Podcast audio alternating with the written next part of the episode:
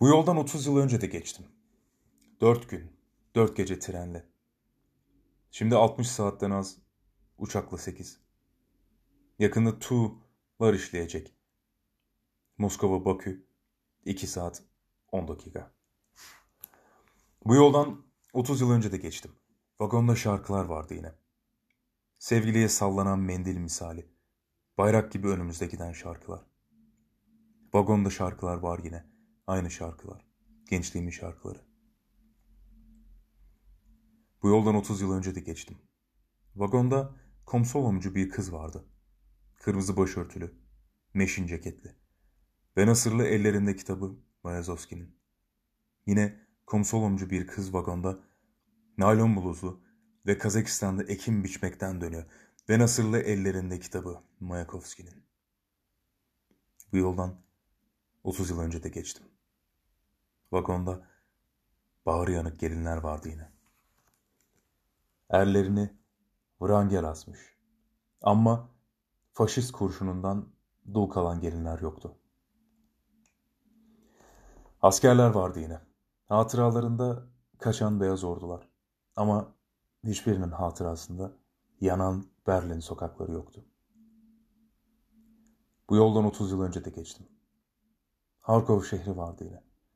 Ama yerle bir olup on kat daha yükselmiş değildi. Yine böyleydi Domboyu stepleri. Gölgesizlik gibi dümdüz. Ama steplerde Halkov traktörleri yoktu. Rostov limanı vardı yine. Ama Baltığın suları yoktu Rostov limanında. Yine böyle ağır, yine böyle erimiş kurşun gibiydi Hazar. Ama neft kuyularında suların dibine diktiğimiz neft ağaçları yoktu.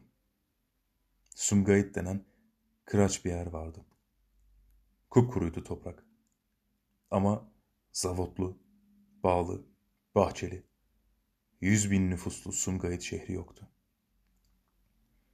Azerbaycan şiiri vardı yine ama Samet'inkiler yoktu. Ay vardı yine ama tek başınaydı. Küçük kardeşi yoktu. Bu yoldan 30 yıl önce de geçtim. Ben vardım. Oğlum yoktu. Belki oğlum da bu yoldan 30 yıl sonra geçecek. Belki ben olmayacağım. Elbette belki 85 çok mu?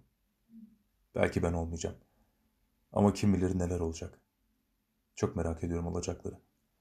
Bu yoldan ben 30 yıl önce de geçtim. Moskova Bakü yolu. 12-13 Ekim 1957.